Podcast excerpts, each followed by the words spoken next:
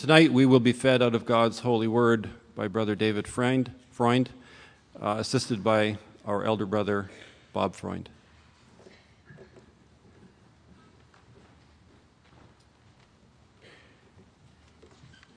Before we open God's word, let's unite our hearts in prayer.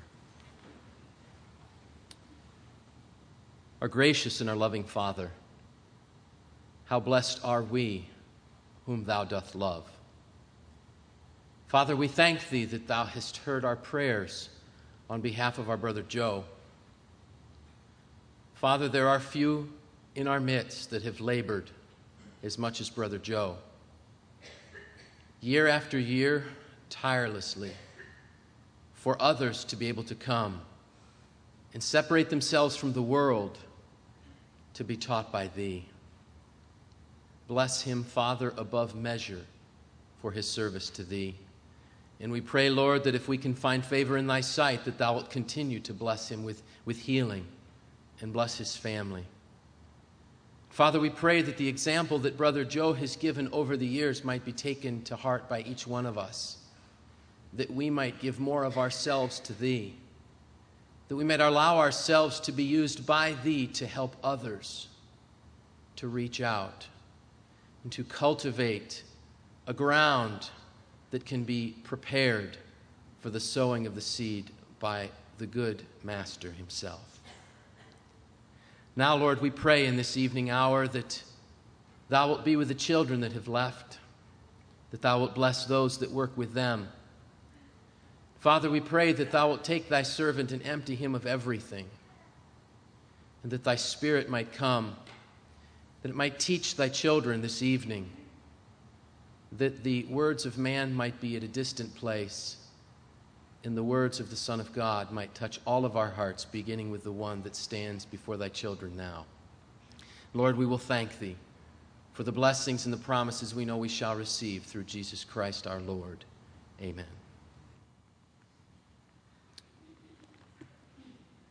Dear ones, a couple weeks ago, the Lord laid a scripture on my heart that I would like to read together with you and meditate on it with the Lord's help. That scripture is found in the Gospel according to Luke chapter 13. Luke chapter 13.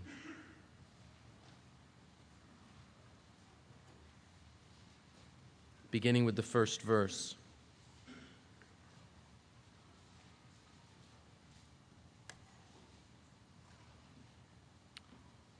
There were present at that season some that told of the Galileans, whose blood Pilate had mingled with their sacrifices.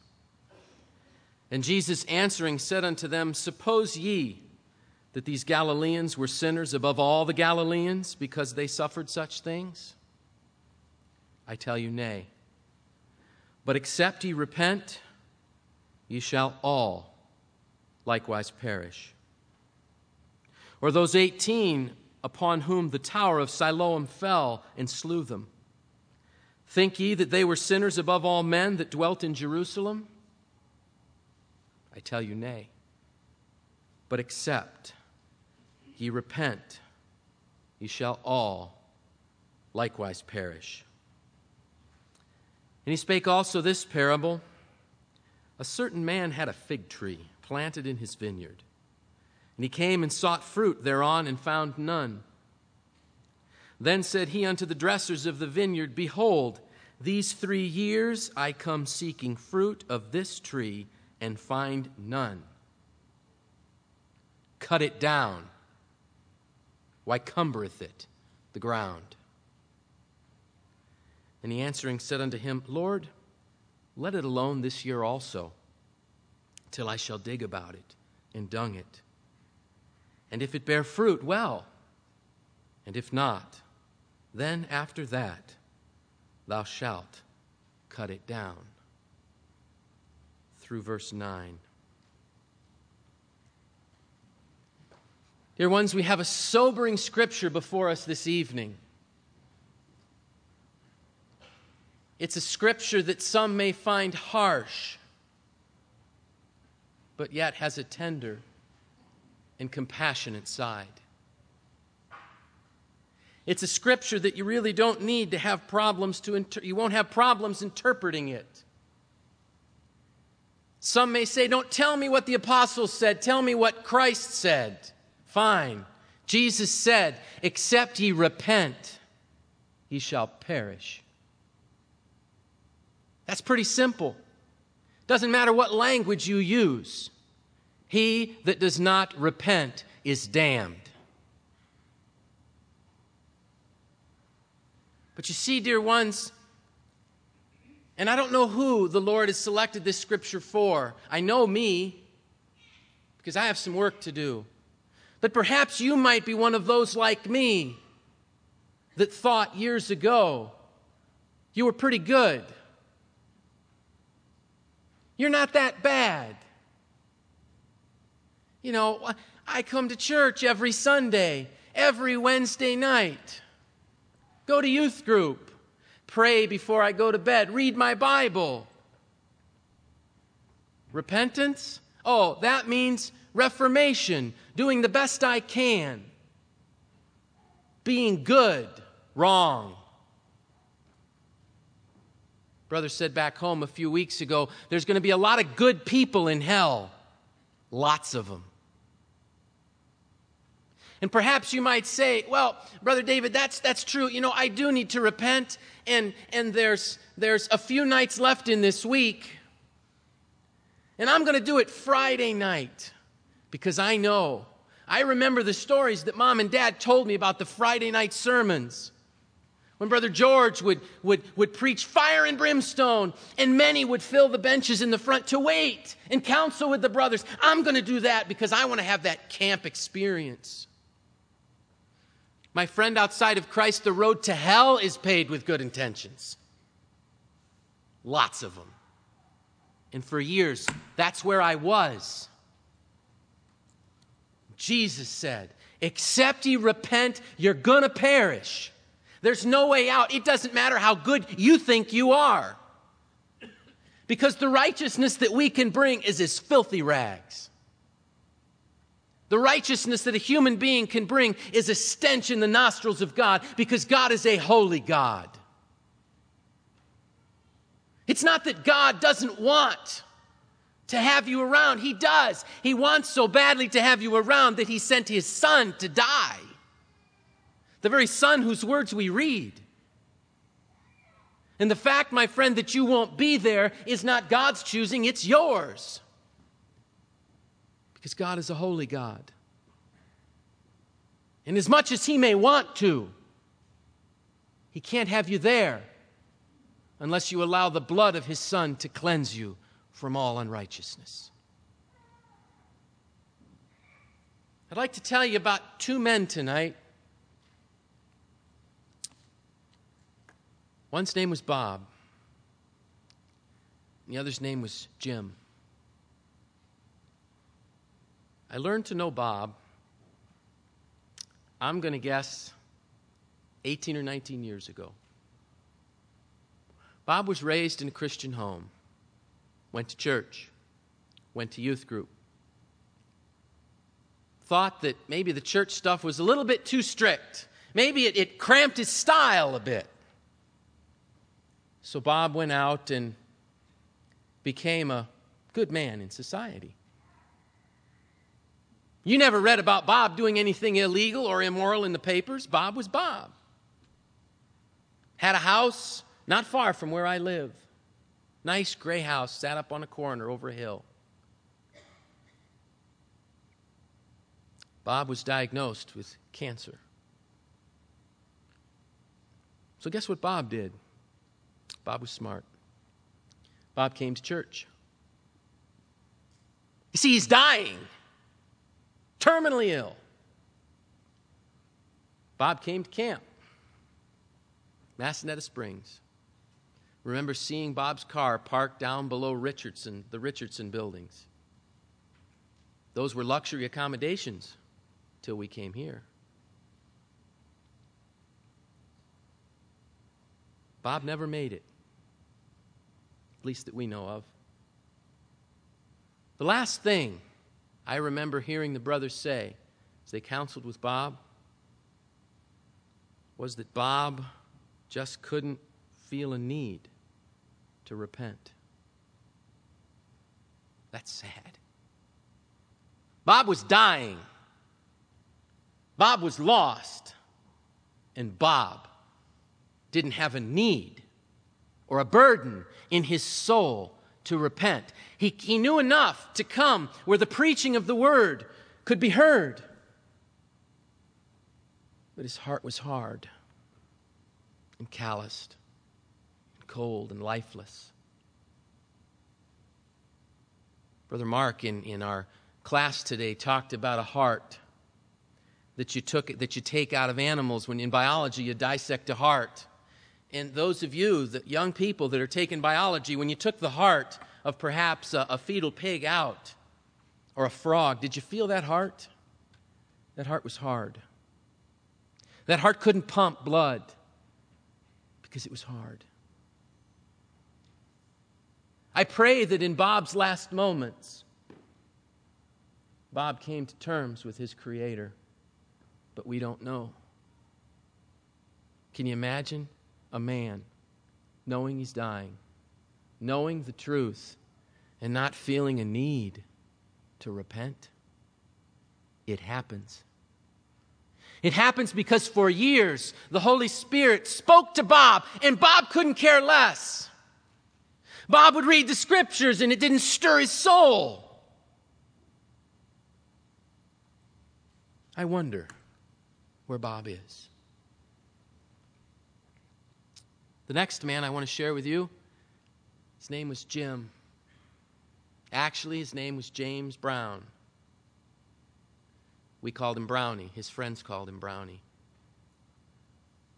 Brownie didn't grow up in a believing home. Brownie spent his life in riotous living. More than one wife, going through life carefree and pretty much making a mess of everything in Brownie's life. Brownie ended up at a retirement center not far from our church, and we learned that Brownie had cancer. And the way Brownie first said it was Brownie said, You know, it's like going on a journey. You don't know when you're leaving, and you don't know where you're going. When Brownie said that, some of us, the Lord stirred our hearts, and, and the folks in Syracuse prayed for Brownie, invited Brownie. Brownie started coming to church. And Brownie got weaker and weaker. And I remember going to visit Brownie once at the retirement center, and I said, Brownie, you need to let God heal your soul. Brownie, you're dying. Are you ready to meet God? And Brownie said, David, I know that I need to be right with God. You see, my grandmother, Brownie was raised by his grandmother. My grandmother used to read out of the Bible and tell me the same things you people preach down the church, down at the church, down the street. And he said, My aunt used to say the same things and they were people a lot like you. And I know that's the way, but I don't know how. There's so much I need to do, and I don't have time. I said, Brownie, it's not that hard. Just ask God to accept you. Ask God to allow His Son to come into your heart. And the blood of, I said, Brownie, the price is paid. There's not much you have to do, but let God do the work, and He will. And Brownie got weaker and weaker and ended up in the hospital. And I went to the hospital, with other, and other brothers did too. We sat with Brownie, and here was poor Brownie. Not even the strength to speak oftentimes, body racked with pain. He was dying of, of I think it was bladder cancer. But Brownie's heart was soft. He hadn't rejected God long. He, he was sincere, and he knew he had a need. And the message was always the same for Brownie Brownie, it's not that hard. Just ask God to come into your heart, and He'll cleanse you. And He'll give you a peace that passes all understanding. Easter morning, one of our brothers went to now the old folks' home, a, a geriatric center, where basically Brownie's going to die. And Brownie understood. And Brownie was able to surrender his life to the Master. And on Easter morning, before Brownie awoke, the Lord confirmed Brownie's relationship with him with a dream where he saw his mother, his grandmother that raised him, and his aunt welcoming him. And Brownie was full of life that day. And that became part of our Easter message in Syracuse. And some of us went out after church to sing a few hymns around Brownie's bed. The man was beaming. And the man turned to my dad and he said, Bob, I got it, didn't I? I got it. He understood the simple truth, the simple plan of salvation that is, the price has been paid. Just accept it. And Brownie, a few days later, was able to go home. Where's Bob?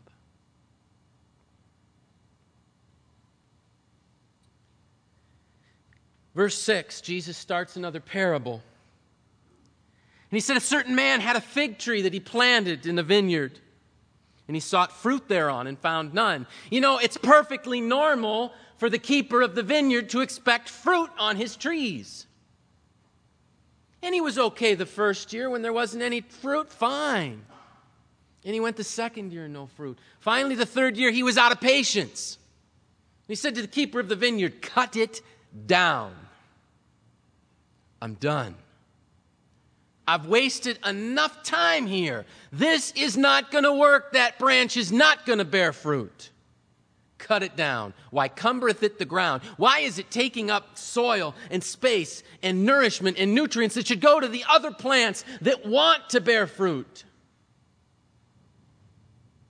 But in the tenderness that only the master could offer, he said, But wait, wait.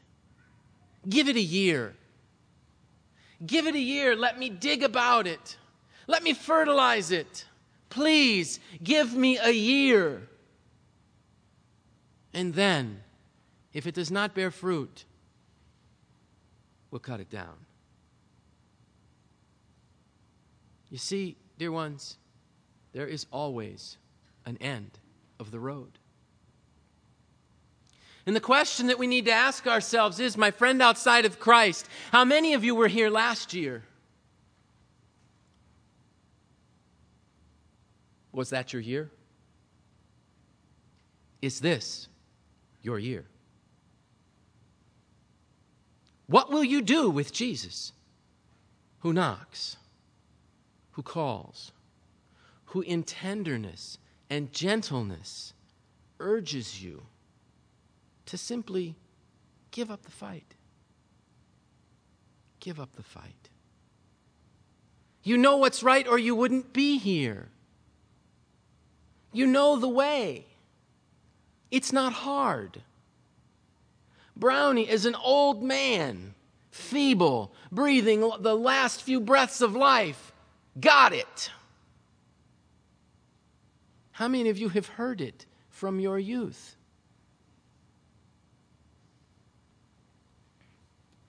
See this banner? I'm not artistic at all. I don't have an artistic bone in my body. I read a blueprint and I make things. Somebody designs it, I can make it. Oh, I can design things too, but they got to all be, you know, symmetrical and square. I can't do these things. But, folks, I'd like to draw your attention to the grapevine over there. Now, I didn't talk to the brother to ask him if I'm correct in my interpretation, but do you see something up on the upper branch that's kind of white? Underneath that banding is a graft. And there's a cluster of grapes that's smaller than the others, but there's fruit. We know that Jesus said, I am the vine, ye are the branches.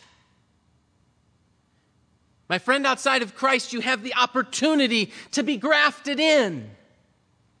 Not a separate, not a separate vine, not a separate plant, grafted in. Do you see the fruit that's growing from the vine? Those two larger clumps, beautiful clumps of grapes, ripe, fruit for the master. Do you see the smaller cluster? Beautiful cluster of grapes. Not as many, but just as beautiful. My friend, outside of Christ, why not be that clump of grapes? Why not allow Jesus, who has already paid the price, to take your life, to take your heart, to strip it of everything that doesn't belong there, so that he can press that heart up to his heart so that the nourishment that flows through him can flow through your heart and graft you into the vine and you will bear fruit. I'm not a vineyard keeper. I have some grapevines and they bear fruit. Not as many as Brother Walter's back home. You see, Brother Walter gives me all my grapevines. And Brother Walter knows how to graft and to graft in a branch onto a vine, there's pain for the plant. You see, the first thing that has to happen is that the main vine has to be cut, has to be exposed, opened up, has to become vulnerable to the ills of the world the poisons, the viruses, the bacterias, the whatever happens to plants. And then the branch that's going to be grafted in also has to be cut and exposed. And life from the vine will flow out. There will be sap coming out of the grapevine and there will be sap that comes out of the branch. And those cuts have to be lined up, have to be held together with bands until the plant can grow to be one. And of that cluster of grapes, the grafted in grape cannot exist without the vine. It hurt the vine to allow the graft to be attached. My friend, outside of Christ, it hurt the master so that you would have the opportunity to be grafted in. He had to die. Blood was shed. Life sprang forth so that we could live. What does it cost on our part? Well, everything and nothing. You have to give up What's worthless? Anyways, which is your life. And you say, oh, but that's not true, Brother Dave. I have a great life. You do? Where's your happiness come from? I hope not the stock market over the last few years. Maybe it's your new car. Mm-hmm. Till it starts to rust. You see, the day you take that new car out of the showroom, it starts losing value because I don't think any of you can buy cars that appreciate in value. And every mile you drive it is one mile closer to the end when that car will be scrap. Maybe it's a relationship. Oh, yes, brother. I have such a good life. I have, I have a girlfriend, and we're in love. And we're going to put a life together, and we're going to have children, and, and, and we're going to have the perfect relationship. Yeah, right. No, you're not. How do I know that? Look at the world. You don't have to be a rocket scientist to know that happiness is not going to be found in this world. If it were, why would there be so many people trying to escape it, trying to escape reality? Did you ever notice what's happened to, to sporting competition in the world? There used to be a baseball season. That's an old sport. Probably started in April and ended in late September, early October. Only played it during the daytime. Now they play it at night. Now we can start the 1st of April, whether there's snow or not. Maybe even we'll. And you know what? We may start it earlier. We're going to go to Japan first. And it's no problem if that season runs over, maybe even into November if we have to. Oh, by the way, football started in August. Um, let's see, hockey starts in September. Stanley Cup is in June. The NBA starts in October. The NBA finals are over within June. Then there's golf. Oh, that we can golf. There's NASCAR. NASCAR's a rapidly growing sport. It's kind of cool. I don't understand how they call those stock cars, but it's kind of cool. Dear ones, there's nothing wrong with those sports, except for the fact they're an escape from reality. And the devil has seen fit that they overlap so much that there is not a time or a day that you can't pick up a sports page or go down to the store and pick up any of the specialty newspapers and fill your mind with not things that are bad, but they're things. Why? Because reality is not that cool. Reality is lousy, it's a drag. So don't tell me life is good. Where do we find joy? We find joy in the Lord.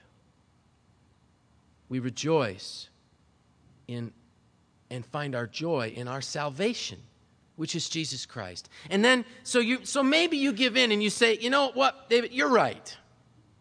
You're absolutely right. But you see I'm different from everybody else. And I can't do it. I've tried." You might be right. You might have tried, and guess what? You can't do it. You can't. But it's not up to you. The price has been paid.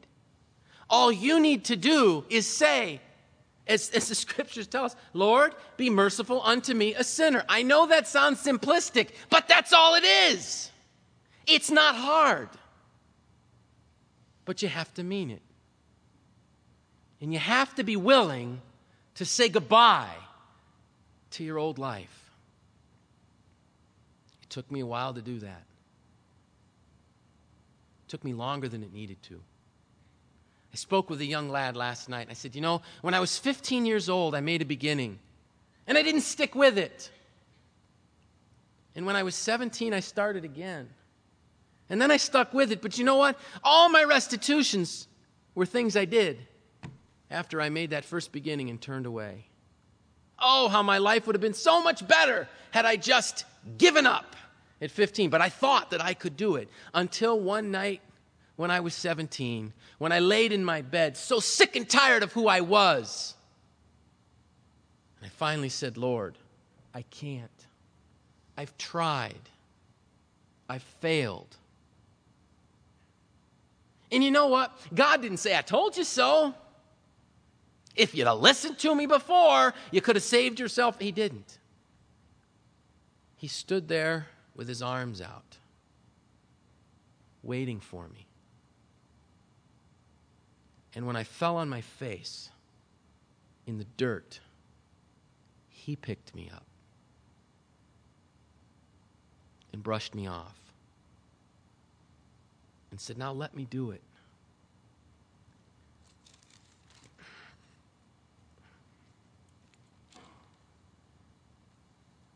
You say, I still can't. Well, the scripture in 1 Thessalonians chapter 5 verse 24 says, "Faithful is he that calleth you, who also will do it." The faithful one that calls you will do it. Is it going to hurt? You bet it's going to hurt. Why does it have to hurt? It has to hurt because me, myself, and I has to come apart. There can't be anything left of me because you see, that's worthless and it's bad. And somebody says, but, but why do we have to go through the restitutions? Isn't that almost like God is punishing us? Dear ones, no, God is not punishing you with restitutions. He's loving you. He's giving you opportunities to unburden yourself of things that if you don't get them out in the open, the devil will beat you with for years. When we make a restitution, Maybe, maybe it's we got to go and we got to ask mom and dad forgiveness. You know, mom and dad forgave you already. They just want you to come. Not so that they can say, I told you so, so that they can hold you in their arms and pray with you and tell you how much they love you and how thankful they are that you're letting the Lord heal you and graft you in. Some, and the devil said to me once when I had, I had to go and confess my sins, had to, and I had to do that to my dad. And I went to bed that night, and, and I knew that was something I had to do. And for some reason, my dad couldn't sleep. Well, I know why he couldn't sleep because the Lord wouldn't give him rest that night. My dad was down in the family room, and, and the Holy Spirit said, David, get up out of bed, go down two flights of stairs, and just talk to your dad. And the devil said, You can't do it. And the Holy Spirit said, Why not? What's stopping you? Get up, out of bed, put one foot in front of the other, and walk. There isn't anything that can stop you from going. My friend, the devil's a liar. He wants you to believe that you're trapped, that you got no way out. He's a liar. He tells you you can't do it. He's right about that. You can't, but Christ can and did. Philippians chapter 1 verse 6 be confident of this very thing that he which hath begun a good work in you will perform it unto the day of Jesus Christ. Who's going to perform it? He is. Who's He? He that had begun the work in you, the Holy Spirit.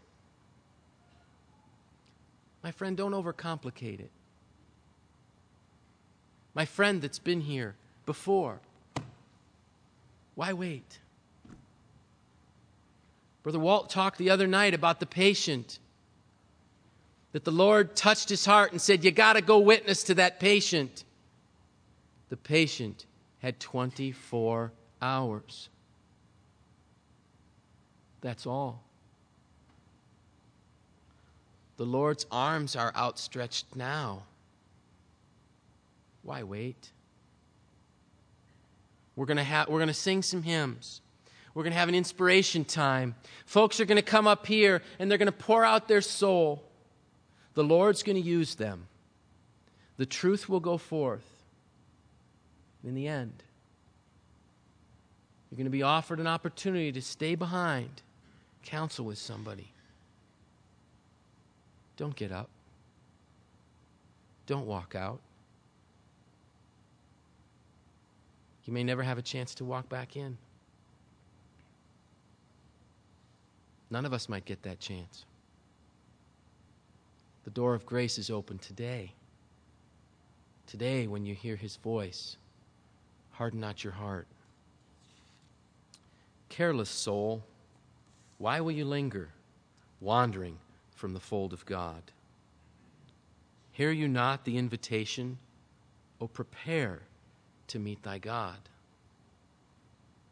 Why so thoughtless are you standing while the fleeting years go by, and your life is spent in folly? Oh, prepare to meet thy God. Hear you not the earnest pleadings of your friends that wish you well? Perhaps before tomorrow, you'll be called to meet your God. If you spurn the invitation till the Spirit shall depart, then you'll see your sad condition, unprepared to meet thy God. May the Lord add his blessing to his word.